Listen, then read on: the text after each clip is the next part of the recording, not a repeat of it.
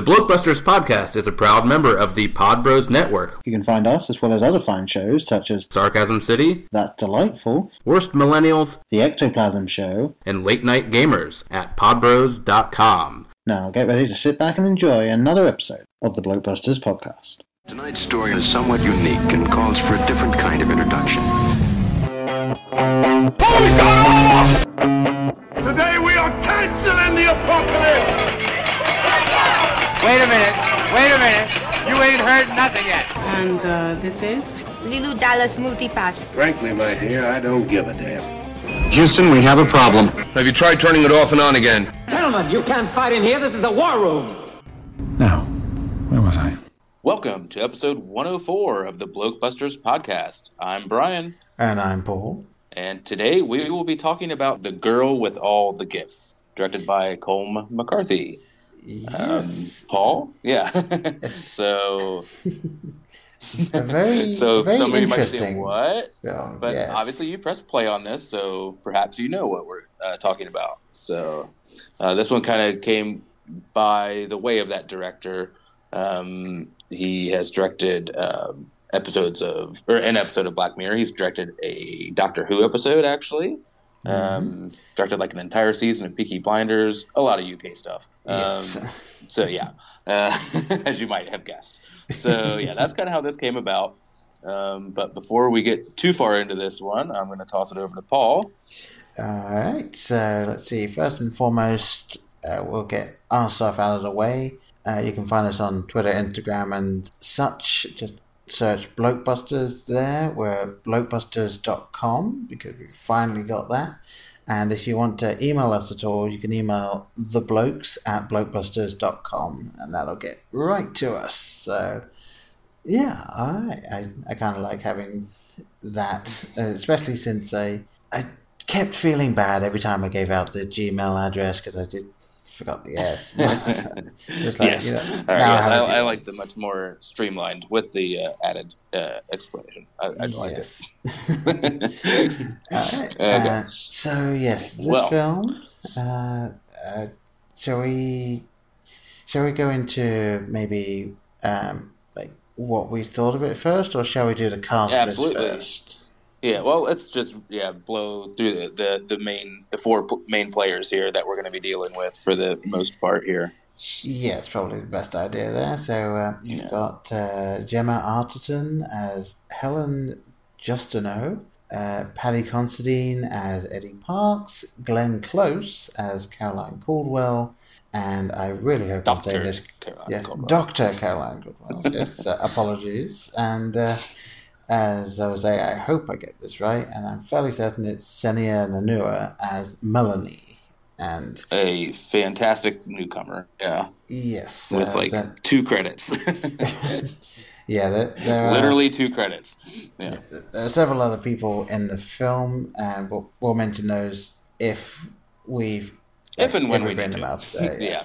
So, so this was uh, I just finished rewatching this uh, for the second time about an hour ago. Oh, okay. Um, I, I fast forwarded maybe a couple of times right. through just to, you know some of the I guess actiony scenes just because I knew it was happening.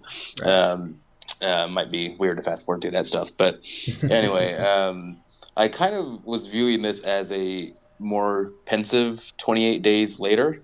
Um, Like a more just takes its time. Uh, although it's been a while since I've seen that movie, so maybe I'm mischaracterizing that. But um, it's really, you know, kind of the whole uh, plague virus situation. Um, and so let's get this out out front here. This is not a zombie movie.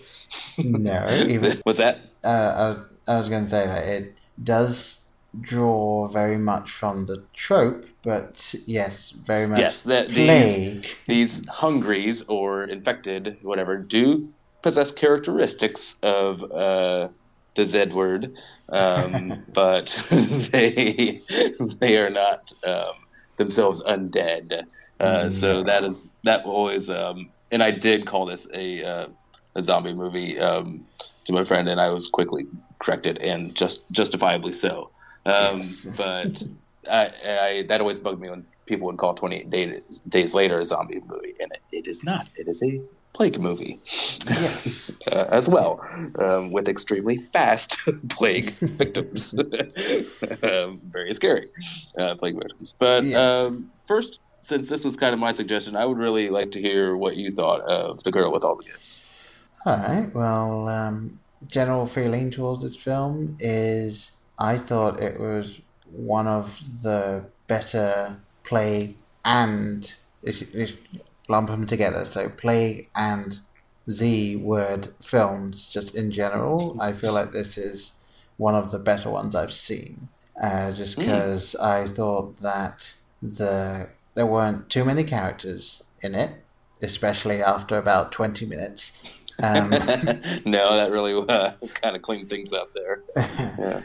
uh, and you got to you got introduced to these characters relatively slowly. They were pretty much just you've got your gruff army guy, you've got your caring teacher, and you've got this girl that is clearly the main character, but you don't really know much about. And then as the film goes on, you do start to learn more about them, and it really does start to inform your opinions of them, and maybe you understand why they are the way they are and why they were the way they were at the beginning, and and some of them have really good character arcs that they go on, and you can't really say that for most films of this genre because a lot of it is you know, whoa, it's the apocalypse and there's just a lot of action and running away and all of that. And of course, there is some of that in this, but it's uh, I felt that the the character development was very well done, and I thought the writing was quite nice as well. So it was uh, very enjoyable, in my opinion.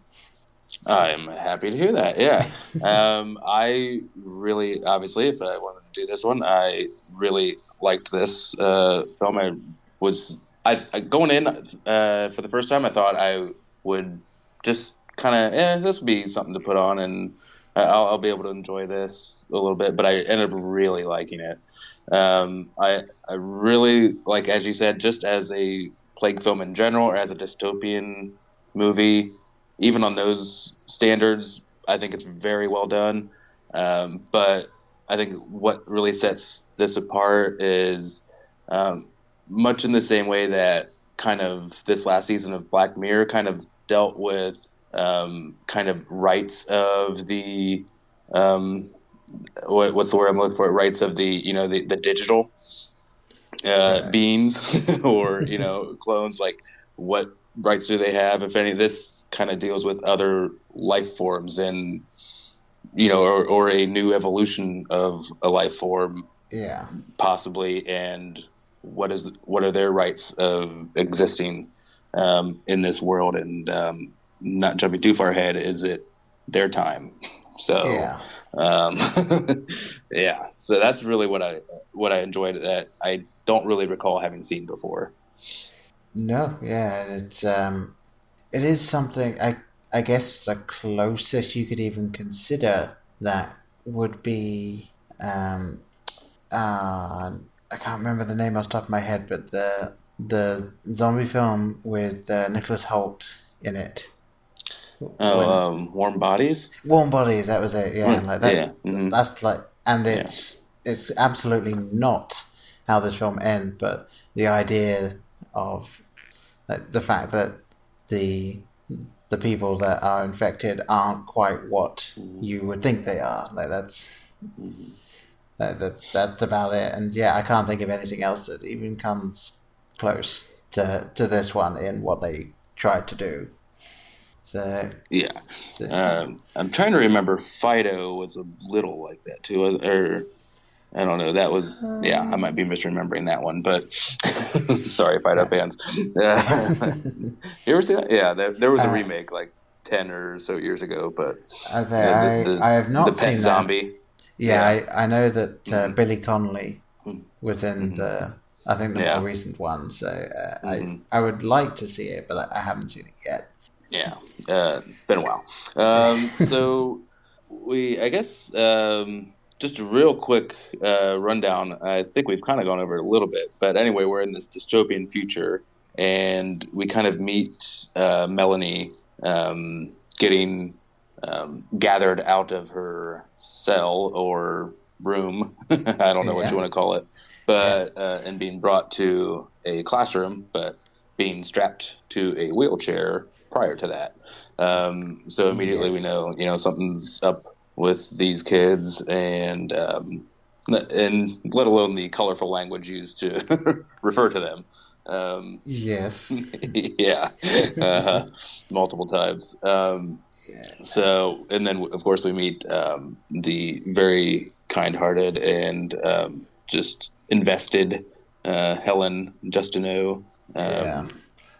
And she- uh, she- yeah, go ahead. I was going to say, very reminiscent of the Miss Honey character from Matilda. Just like it, absolutely just besotted by these kids and just loves teaching them and is so so kind-hearted, but almost to the Yeah. point of naive. It kind of seems.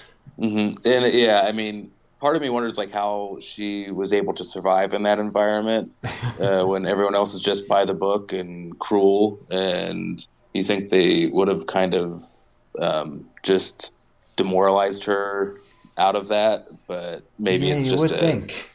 mhm. maybe it's just a testament to her uh, character or something that she is not going to be broken by them. So Yeah. I don't know. Um, but uh, so very uh, early on, yeah, we, we get kind of an example of what these kids are capable of, I guess, thanks to Paddy. Yes.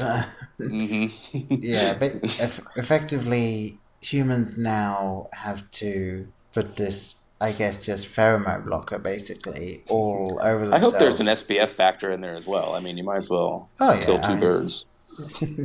or not kill Right. any birds, I suppose. yeah. um, and yeah, they, they have to be completely covered in the stuff that masks their scent because if they are around any of the infected and smell even remotely normal, then it's instant teeth coming out just attempting to eat. And uh, even these intelligent children, the, the same thing happens. Like, it's completely uh, ingrained in them to just eat most living animals. I think they. Uh, and, and yeah, unless they're really kind teachers. yeah, I guess so. I guess. I mean, it's um, Mhm. yeah, it's something that I I was going to bring up a little later. But there, there is a point later in the film when you do see Melanie eating a cat, but then she mm, doesn't eat yeah. a dog. Like I, I didn't fully get that one. Well, So- Well, the dog was used for diversion, or not Yeah. diversion, but just you know to get the the infected or hungries away, or to Yes. move them away out of the, yeah. yeah, so I think she probably, and if she had not just eaten, she probably would have. true, true. Yeah, I think. Yeah. Yeah, so it's So, interesting yeah. because most of the time it seems as though it's a completely uncontrollable urge, but I guess the the truly amazingly intelligent Hmm. ones of the kids are kind of able to control it somewhat. Yeah, I mean, she says later, like you know, um, in the mobile unit or whatever, she said, you know, I have to eat soon. You know, like I gotta. Yeah. You, you guys gotta let me go because uh, I'm getting uh, I'm getting hangry. Yes. So yeah, you, you don't want to be around when that happens. No, Um, but yeah, it's been a rough time for uh, cats for me in some movies recently. Um, and the slight spoiler for Shape of Water. I don't know if you see that one. And Not then yet, going back but- to going back to poor Mews and Stranger Things. yeah, You know, yeah, just cats having a rough time with things. yeah, and but- um, uh, well, uh, speaking of just tangenting really quickly, did you see Netflix released a video? I think it was on their Facebook page of Sean Astin and the cat that played Mews watching their devices in the I. I think I saw the, the the the click, but I did not. Yeah, Ah, I- it's it's just it's a, a little past. fun. Thing. Yeah. The idea is that they're Mhm. consoling each other as they're watching the. Mhm. Kind of cool. Uh, uh, so, Uh, yeah. so yes, back here. Uh, no, you're fine. Yeah. So I don't know. Um, very kind of. This was kind of brought up early on too, and I don't know how quickly you picked up on it, or I mean, m- maybe me watching the second time is easier, but this is essentially a remodeled Pandora parable. Yeah. Um, yeah, Yeah. So I mean, and that story is brought up very early on. Oh, yeah. um, And then yeah, with Melanie, you know, um, having all of the gifts, you know, that's where we get you know the the titular character here, but um, kind of spoilery here at the end. But if you can't tell, we're a spoiler cast. Uh, sorry. um, but yeah, that is the eventuality of this film. You know, is that she is releasing um, that Yeah. uh, last then- little gift. Yeah, and world. then the well, the the slight glimmer of hope as well, right at the end. Yeah. yeah, that's uh, yeah. Hope was the last thing in the box. Yeah, yeah. It's the good part that lets you stand all the bad parts. hmm uh, oh, random thought. I did love that she thinks Schrodinger's cat is stupid. Yes. um, I have felt this way for a long time. How can something be alive and dead? It is mm, it's one or the other. Just because I don't know, I know what you're trying to say. I'm not going for it. Yeah, Yeah, no, I, I, but that's stupid. yeah, I, I thoroughly enjoy it as a thought experiment, but it is one of those things that if you genuinely do apply any practical side of it, there are observable things outside of opening the box that would let you know. or just not even outside of that. Like I don't need to know what it is, but it's one or the other. It's not both. Yeah, no, it's uh, and, So, yeah, it, it, it really is It's something to, to do with uh, like how you must consider it Mm-hmm. under these exact circumstances. So yeah, it's, uh, Yeah, uh, So take that, Schrodinger. Eat that. Um, all right, so I don't know if you caught this. Um, this was another second watch catch. I must have been looking away or something. But um, poor number thirteen. Did you see what happened to poor number thirteen? um, you know, I don't believe I I recall if I so so it. the students all have numbers um, Yeah. that correspond to their c- cells or housing whatever you want to call it and um, number 13 was across from melanie and then the Yeah. next day in class or whatever his he is uh, mysteriously absent um, Yeah. and then when she is uh, taken to dr caldwell um, for the um, for her to be operated on and killed to, you know, turn into a vaccine that'll cure Yeah. this fungus. Um, there is, she looks up briefly, and there's a brain marked not AB normal, but number 13. ah no, I missed that. Yeah, It would have been nice if it would have marked AB normal, but yes, Abby normal. Uh, uh, but yeah, it was marked number 13. I was like, ooh, yeah, that's what happened to number 13. Okay. Yeah. Yeah, so I- things did not end well for him. Yeah, I will say I didn't get until she says number four when asked for a random number, and it pans out to show it on the door. It's like, oh yeah, she said thirteen before for the random number, and then that's the one that's gone. So uh, I I think that was a good way of showing just how intelligent she is. That she's able to put that together like straight away. That her Mhm. random decision is what caused it. So. Yeah, and then some inherently does she know that there's something special about her? More, you know, um, that to call their bluff that they wouldn't kill or you know kill her, but but she doesn't know that she is the cure. apparently, you know, she can't know that. Yeah. But yeah, you could see in that first scene in the class, if you look close, you can see that she's parked on the a, a number four, but you have to really catch it. Yeah. Um, but yeah, that that reveal on the door is kind of the, the first time you can really tell. Um, Did go ahead. No, I was going to say, I, it's one of the things that, and uh, I don't want this to come across as, you know, British films are better than American films or anything like that. But it's one of the, it's one of the things that I. I find that when it comes to the British style of story making, it is generally a lot more of the slow burn and Mhm. just like letting things slowly come at you, letting giving you time to figure it out if you want, uh, or you can just kind of go with it and that it'll all be explained down the line. Whereas I know in a lot of American films, mostly because the attention span has kind of shrunk a little bit. It's, it's there's not a lot you of you'll find out in half an hour. It's more like, oh, here's this thing, and then a bit of dialogue will exactly explain what that thing is and give you huge foreshadowing as to what that's going to be later. So Yeah, Yeah. or the yeah the the explaining the thing that if you were paying attention for five seconds, you should know already. But yes, yeah, hmm the my go to always for that, and it was like a big groan in the theater when I saw it was Peter Jackson's uh, King Kong, or what was that one just called Kong? um, Well, I nah, think it was just called Kong. Yeah. Yeah, um, no King Kong. It was King Kong.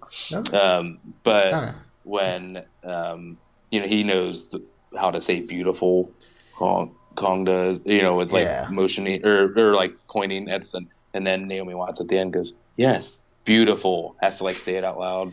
That, Yeah. yeah. I'm like, this is one of those things. I'm like, yep. If you were watching, um, granted, you have to have a pretty good attention span for that film, but that's neither here nor there yeah but anyways yeah i get your point um i do and i do like a more of a, a slow burn and i don't need the constant action um i do like those kind of films of course Yeah. um but th- it's hard for those films to kind of rise to the upper echelon of great films without because you you cut time for character development and world building if uh, it's just constant action Yeah. and I think world building and character development is one of these uh, one two things that this film did exceptionally well. Oh yeah, yeah, very Mm. well. Uh, I I'd be interested to read the book because apparently the book and the film were written at the same time, A- and the guy Yeah. that wrote the book also wrote the screenplay, but they are Yes, different. uh, so- yeah, I really want to read the book, and then I also want to read the. Are you aware of the other book?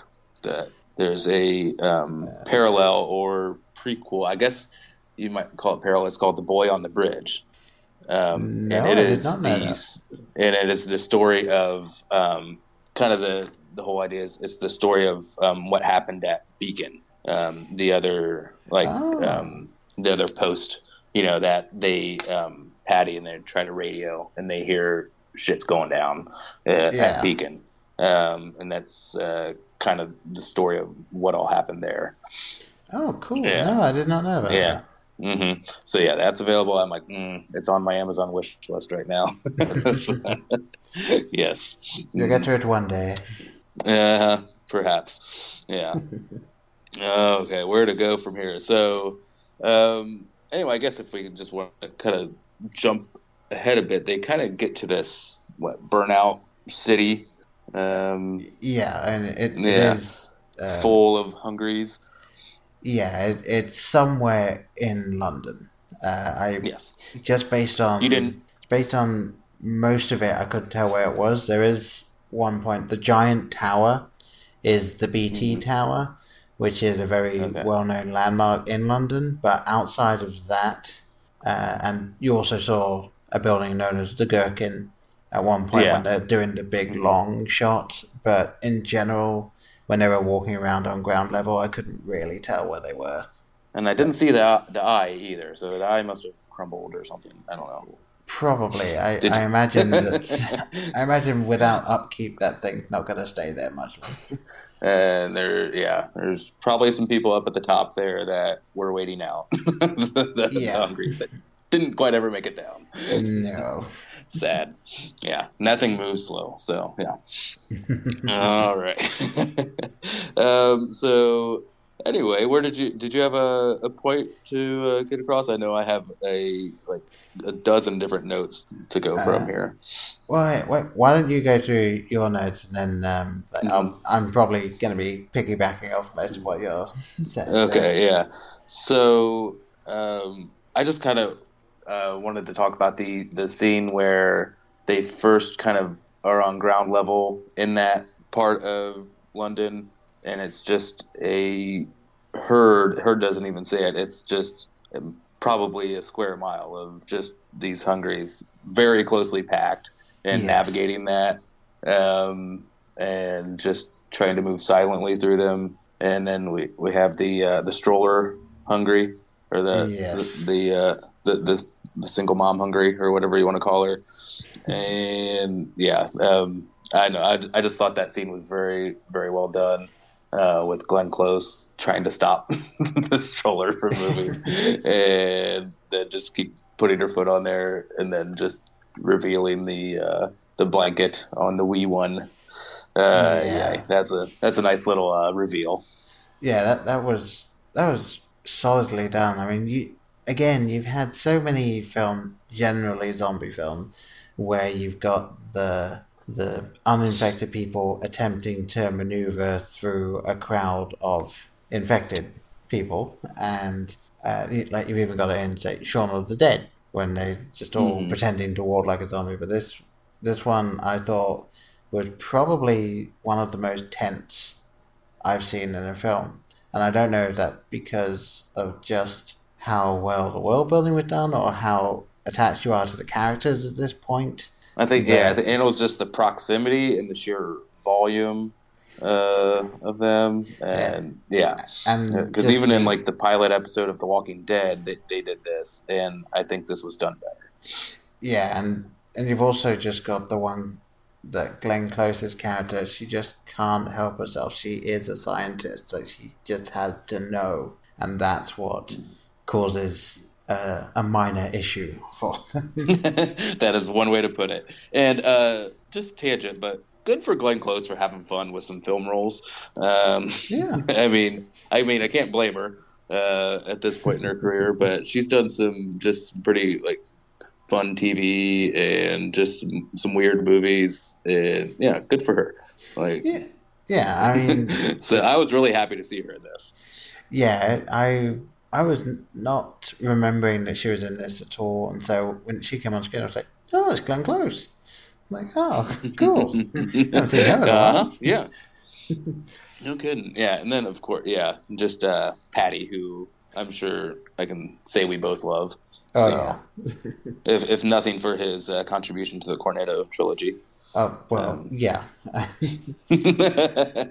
mean, he, he kind of was sort of uh, if his character from Hot Fuzz didn't have like anyone else around, if he'd gone into the army instead of the local police force, so this is, I feel like that's kind of how he could have turned out. uh, yeah, um, yeah, he's yeah. I just love him. Um, I really think he's. I mean, our starlet uh, side here, Sennia. I think he, Paddy needs to blow up in America in a bigger way. I think. But Yeah, no, I- definitely. I, hope, yeah. hopefully that'll be coming. Yeah, I'm trying to think of uh, like another English person that, that similar to him that has made it big over here, and I can't I can't really think of uh, at least anyone recently that would uh, just quite like quite like Paddy. Um, but uh, yeah, so let, let's hope. Yeah, he's a unique character actor. Yeah, I yeah I really enjoy seeing him.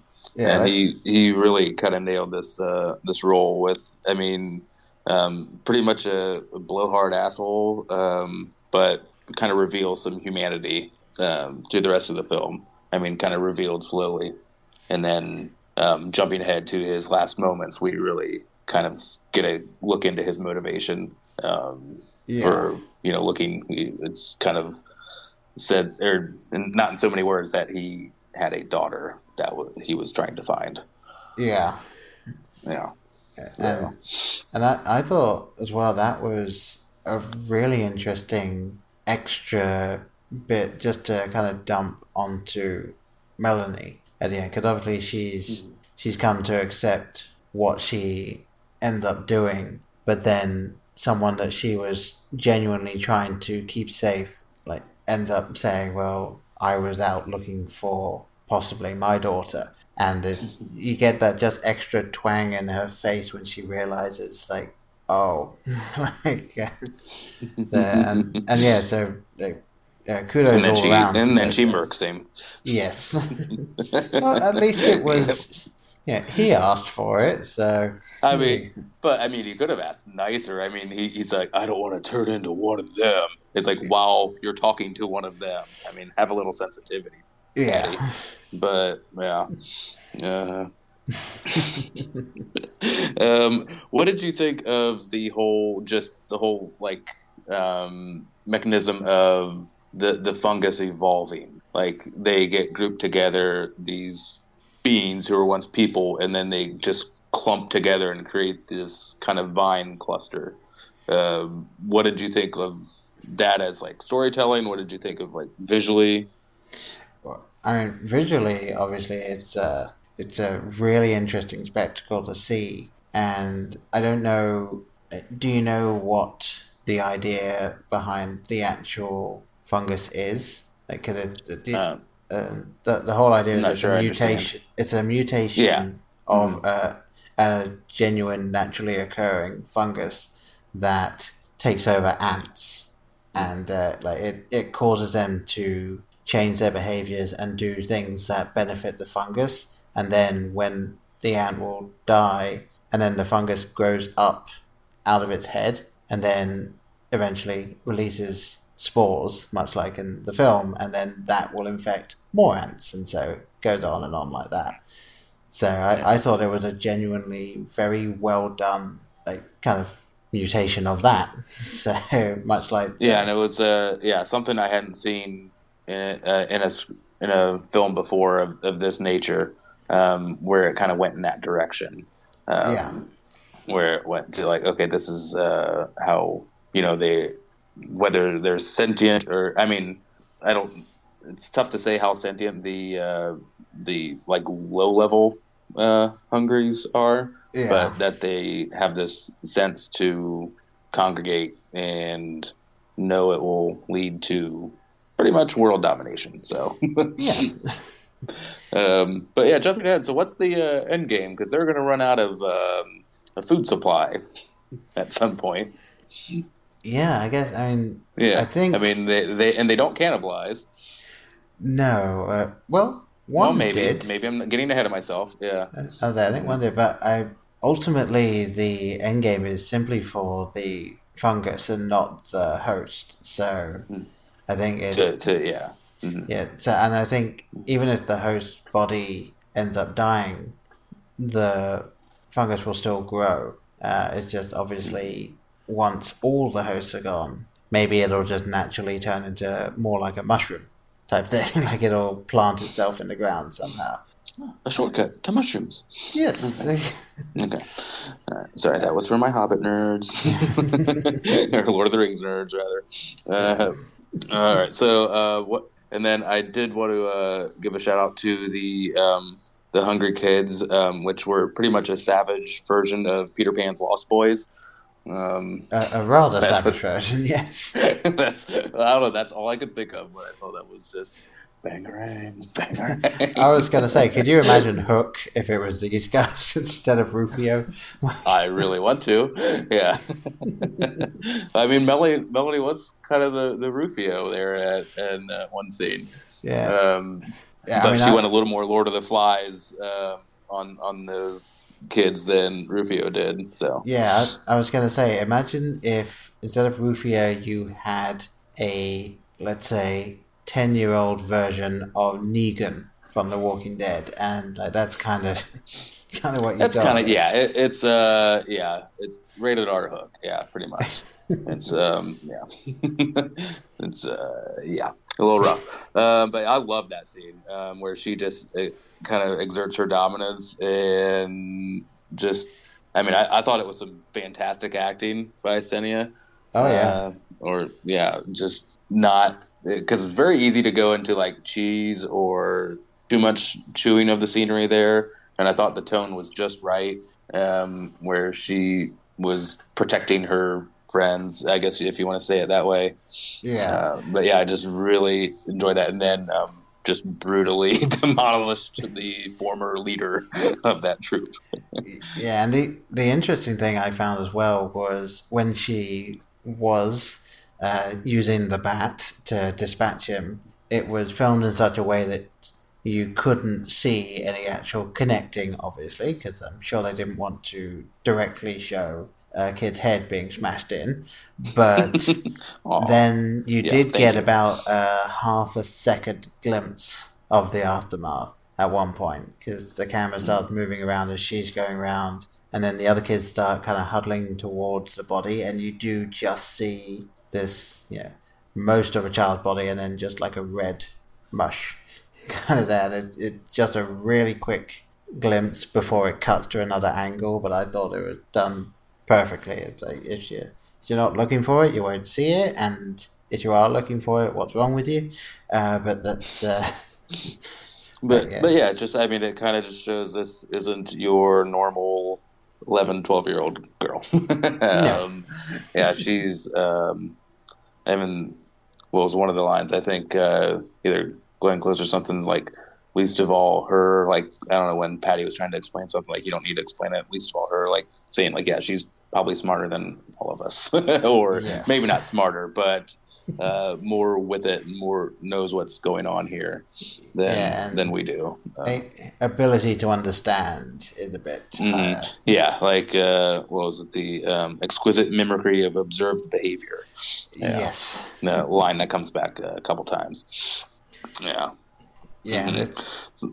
Uh, I was saying, and again, that's something that when it comes to Glenn Close's character, I thought was great that her character didn't really change, like, despite everything. There's only no. her motivation thing, stays consistent throughout. Yeah, yeah, and there's only one thing that we get as a almost 100 percent definite change is that she views Melanie as actually alive and not simply a mimic. However, I'm Which, not 100% sold that the character actually does believe that and isn't just telling she, Melanie what yeah, she wants to hear. Yeah, it should have just said, no, I don't.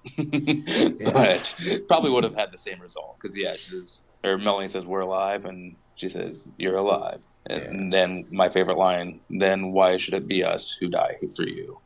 no, burn, mic drop, uh, walk out of there. Yeah. Mm-hmm. Yeah. And I and yeah, you got nothing to say to that. Yeah, and uh, another thing that actually in that scene when she explains that she would hold her breath and count to a thousand in some of the cells, and it clicked in my head the second she said that. Like that's why she was counting at the beginning of the film because that's never mm. explained until that point, and it's not really an explanation it's just it's mentioned and you can put two and two together at that point because uh, the the opening of the film over the the opening titles and the production credits you just hear Melanie counting and then like she's picked up and moved on and then you hear it again the next day and then that's it like you don't hear the counting anymore and she never explains what it is and it's not like anyone else knows what it is and then finally you get the bit where she explains that she was holding her breath and counting. It's like, oh. nicely. Oh, yeah, and yeah. Originally, I thought it was just you know counting how long you know till the they were coming. so as she had contraband on the wall. You know, like yeah. the photos up. Um, yeah. and well, take I, those down. But, and, and that, but obviously, you can hear the door open loudly, and you can tell people are coming. You don't need to count for that. But yeah, and and the other thing as well is uh, assuming that she was doing that, it would be a count down, not a count up. Mm. At least the second time, and uh, mm. she doesn't count down, so it's. Uh, yeah. Very true. Very true. um, so. um, anything? I'm through most of my stuff here, Paul. Um, I just had a um, couple of closing things. Well, the um, the only other thing I wanted to say with this film is this is another example of sound editing done brilliantly. And yes, like, uh-huh. that you, I mean, it's some people would say, well, yeah, obviously it's cheaper to have things be really quiet most of the time. But the one thing that you need to understand in that case is it's not just that things are quiet; it's that things aren't there anymore. There aren't just birds in the trees. That aren't yeah, people walking around. Yeah. Mm-hmm. It's just mm-hmm. it's it's not the fact that oh they didn't put it in. It's it's not supposed to be there now because it like everything you know is yeah. gone. Mm-hmm. So and you can feel that. So when there is sound, it's more meaningful, and um, especially when the uh, the pods start to open. Um, I mean, that was a beautiful scene. Um, yeah. When she sets fire uh, to the that giant cluster and you can just uh, hear all the, the pods opening, and, and, that was I mean, that was a beautifully shot scene. Yeah, and, it, and and another thing, like I I myself I like hearing the sound of fire and the crackling and stuff like that, and so just and again because there was no there's no traffic anywhere, there's no like, animals around you. All you hear is just the rise of that fire getting bigger and bigger, and the the cracking of the vines and the popping of the the spores. Yeah, that's yeah. it's one bonfire I'd like to sit out though. I'm, you can not invite me to that one, thanks. Yeah, mate. Uh, I'll tell you what. Why don't we get one of those uh, observation orbs from Jurassic World, and we'll just like ride by it. Like, oh yeah, there it is. but those are nostor- notoriously easy to break into, so I don't know. Yeah, At least sure. by uh, like 150 ton uh, his extinct animals, but Yes. hmm So I don't know. I might pass either way on that. Um, so yeah, we kind of wrap up uh, with um, you know Melody telling Sergeant Parks, you know, it's it's it's all good, you know, it's uh, and maybe not in the way you think it's all good, but. Um, You Yeah. know, oh, if you're human, yeah, sorry, it's bad. It's really bad. But uh, it's I- like, yeah, it's not over. It's just not yours anymore. And Yeah. I, I really love that. Was probably second favorite line in this film. Yeah, no, a fantastic line, and and the other thing as well is that let's assume that Melanie didn't want to set fire, like agrees with the humans and like lives with them peacefully. This is just one giant tree with spores. There must be thousands around the world. Yeah, we don't know how global this is. I mean, we assume it's global, um, Yeah. but or at least um, all through the UK at the very Yeah, least. at- yeah, Um, and which, the- and if that's the case, it's global either way because you still uh, one of the you know one of these things goes up and yeah, it's covering the world. And, Um, and it's not just fire as well, because uh, you know, Glenn Close says that it responds to heat and water. So if it rains, ta-da, the same thing will happen, and there's no way you can just put a giant tarpaulin over it. Like this. and it responds to Abba's Dancing Queen. Uh, that will also make them open. But Yes. yeah, That- you didn't hear that line, but it was in there. Uh, yeah. So anyway, we get our little um, kind of uh, epilogue with teacher uh, Miss Justineau behind or in her little habitat, whatever, um, teaching the Lost Boys and Melanie. Melanie just beating people with sticks and shoving them down. like, get your ass in gear.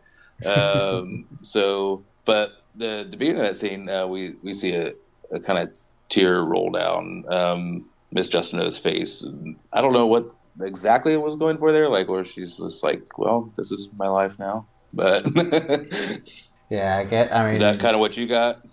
I I think so. I mean, she as as far as she knows, she's the last uninfected person alive. So like, it, she she might be alive, but she is just Well, just stuck. watch Last Man on Earth. There's like 200 people that are the last man on Earth. So yeah, you're, you're fine. Yeah, you'll you'll be running into Will Forte and Jason Sudeikis and all them uh, in no time flat.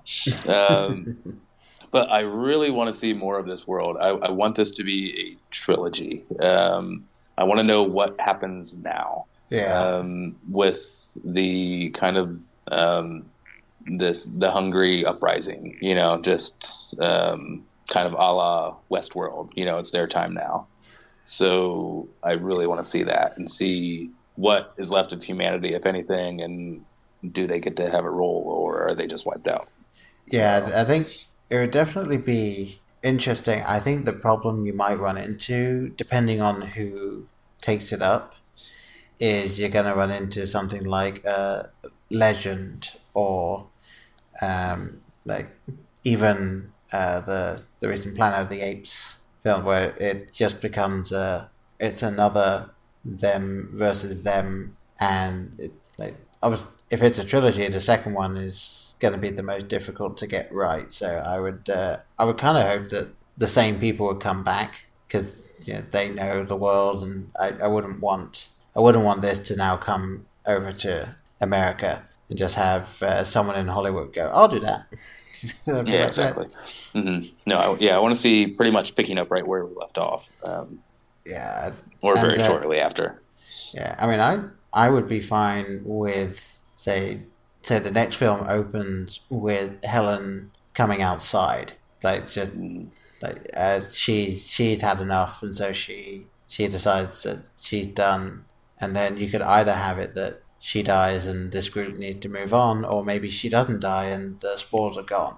Like so, yeah. Mm-hmm. So I, I think or, it, it could be very very interesting, but yes, as I said, I want the people that made this film to make any future films. Cause, uh, yeah. So yes, congratulations, Colm McCarthy. Like, um, yeah, I'm very impressed, and I want to see more um, features from him. I mean, yeah. his episodic stuff is great. Um, I mean, he directed an episode of Sherlock, uh, so yeah, um, yeah, dude knows I, what he's doing. But uh, yeah, and obviously has an eye for for talent. So yeah, yeah definitely. Good I things mean, to come, hopefully. Yeah. Um, this was his first feature film. I, yeah, and you had to say that very carefully because if he did an episode of Sherlock, he's done a feature length thing. So, but yes, this is his first major feature film that he does. So he did, yeah, he did a film called Outcast, but um, yeah, I don't think that got a, a release really. So yeah, probably not. Too, too much into it, but um, I think that's about gonna do it for us as far as um, the girl with all the gifts. oh um, yeah. I, I, did want to just briefly say for whenever you're listening to this, um, just a quick plug. Not that this film needs it, but go see A Quiet Place. Everybody, go see it. Go see it. It's amazing. Paul, if you can, if you're able, uh, watch it as soon as you can, even if that's at home. Um, I, you I will, will so appreciate and love every second of it. It is incredibly well done and riveting and just wow. Um, not just a great horror movie, a great movie. All right. Um, definitely the best film I've seen. I would say maybe top two or three I've seen in 2018 easily. But yeah, go see that one. So okay. uh, so with that, um, I'm I'm all talked out. Paul, you got any uh, parting words? Uh, no, I I think with regards to this film, the only thing I'll say is like do go and see it somehow. Like it, uh, I believe it's on. It's Amazon on. Prime yeah, right uh, I don't know if we said it's on Amazon Prime. If if you have that or know someone that'll let you use theirs, um, so you can go about it that way or whatever um, ways you can cleverly figure out. Yeah, and uh, do do go and see it. I know we we basically given away the majority of the plot, but there's so much that we didn't cover. Uh, yeah. and like did so many great performances that it's just well worth seeing. Yeah, yeah, just yeah, let it kind of like I said, let it take its time, and yeah, uh, it's it's a fun watch. Which is kind right. of funny if you actually think about it. Like, oh, it's really fun to watch the uh, the utter destruction of yeah. humanity. It, yeah, absolutely. Anything else, Paul? Uh, well, the the only other thing that uh, I wanted to do here would be to do our next giveaway. Since uh, we we've had the response, so I feel like we should probably get another one out now. And mm-hmm. we had a, a real quick discussion at the beginning before we hit record, and uh, I believe we have agreed that we would like you guys to get a hold of us and tell us your favorite plague film. So, and I, I think we should say right now, zombie does not equal plague. So let's yes. so, give it a yes, think. Make sure it is plague. These are these are not undead. These are infected. Yes. Um, any plague. It doesn't have to be even yeah. Um, yeah, like um, I mean, I mean I'll toss you, one out there, like outbreak, for instance. Yeah. Yeah, uh, or if you happen to have seen a film about the Black Death, like, I guess that counts. Yeah, yeah. technically with the plague. So, yeah. There's uh, the uh, Holy Grail, or yeah, Bring Out Your Dead. That, yeah, pretty mm. much. Okay.